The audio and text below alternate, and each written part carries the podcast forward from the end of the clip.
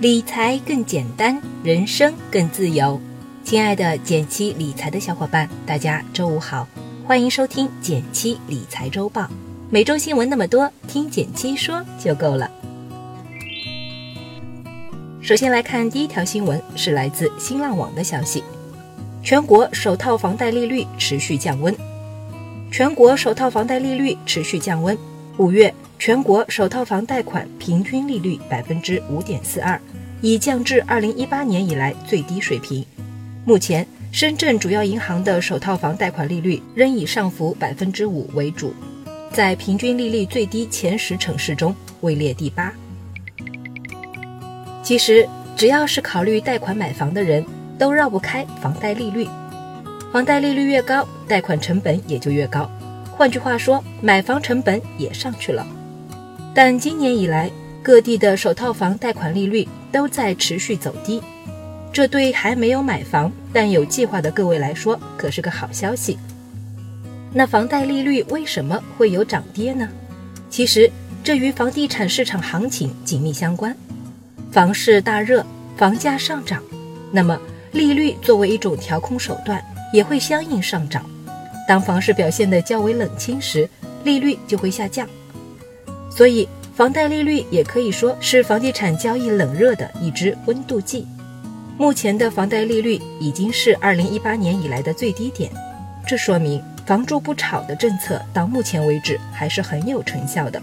过去十年的暴涨，未来很难再次出现。而考虑购置刚需住房的人，在关注房价的同时，也别忘了关心一下房贷利率的走势，毕竟几个点的差异就差了好几万呢。第二条新闻也是来自新浪网，贵州茅台股价触及千元，九百一十八只基金年内浮盈一百八十八亿元。六月二十七日，贵州茅台股价突破一千元大关，再创历史新高。今年以来涨幅近百分之七十，市值达一点二五万亿。茅台在本周四盘中股价成功突破一千元，也就是说买一手就是十万元。难怪大批股民都表示，如今的茅台真是高攀不起了。要知道，在 A 股历史上，千元股也不过出现过两只，但都发生在 A 股早期阶段，当时市场不完善。千元股的出现大多是因为炒作，而茅台则是靠着实打实的业绩以及市场的认可，爬到了现在的高位。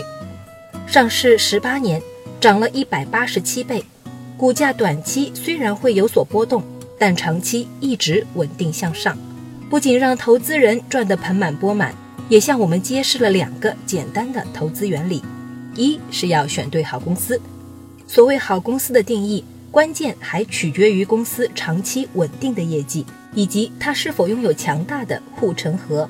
就比如说茅台，把产品、客户口碑做到了极致，建立起自己品牌的护城河，不仅销量不愁，也因此成了 A 股的招牌之一。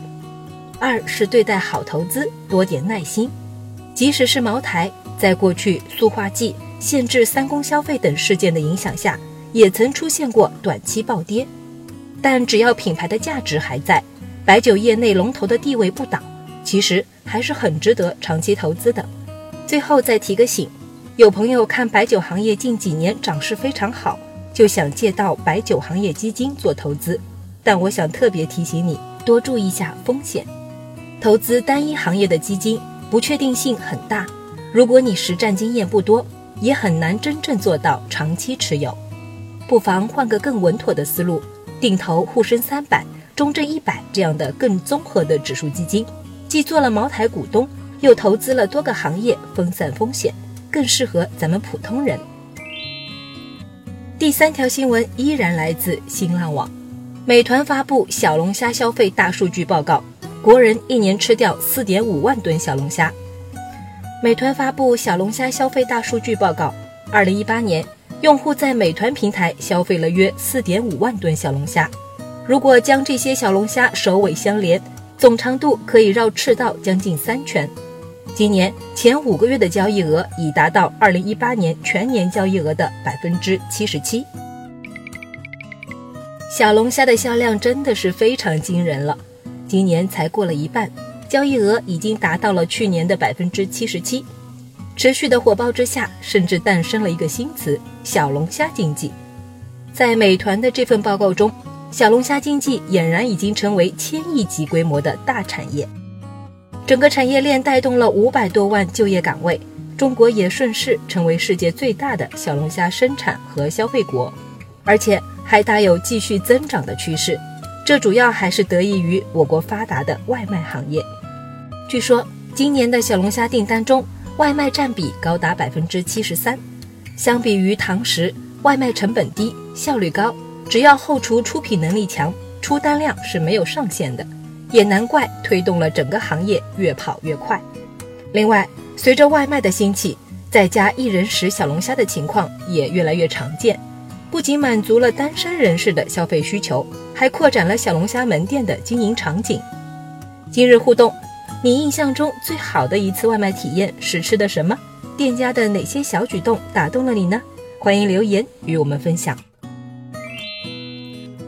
第四条新闻来自凤凰财经。降息将至，黄金还会继续疯涨吗？从低迷之王到避险之王，黄金用了不到一个月就实现了成功上位。六月以来，不仅是国际金价出现了一波快速而急促的上涨行情，创出了六年的新高，现货价格也基本在每克三百一十多元以上。国际金价在过去的一个月里持续上涨，从一个月前不到一千三百美元每盎司。到现在最高每盎司一千四百四十美元，涨幅超过百分之十。对于这种稳健的投资品来说，这已经是一个很大的涨幅了。之所以有这样的大幅增长，在我看来原因有两个。第一个是避险情绪升温，今年以来国际局势还是挺不稳定的，因此不少人会减少对股票等高风险资产的投资，转向黄金这类具有避险功能的资产。第二个原因是美联储降息预期增强，美联储近期多次暗示准备进行十多年来的首次降息，以刺激经济发展。利息本质上反映的是钱的价格，利息越高，钱的价格就越贵。而美元作为黄金计价货币，它的价格一般会和金价成反比，所以美联储降息预期增强，意味着美元会变得更便宜。这也会造成金价短期上涨。你可能会问，现在是不是可以入手黄金呢？这里提醒你一句，黄金的长期表现并不好，仅仅是勉强跑赢通胀，长期投资的价值并不大。我的建议是，如果你的资金量较大，不妨用黄金去做资产配置，可以降低我们的投资风险。具体如何投资黄金，可以参考这篇文章《超强黄金科普》。最后来到一句话新闻时间，皇上你也该知道一下。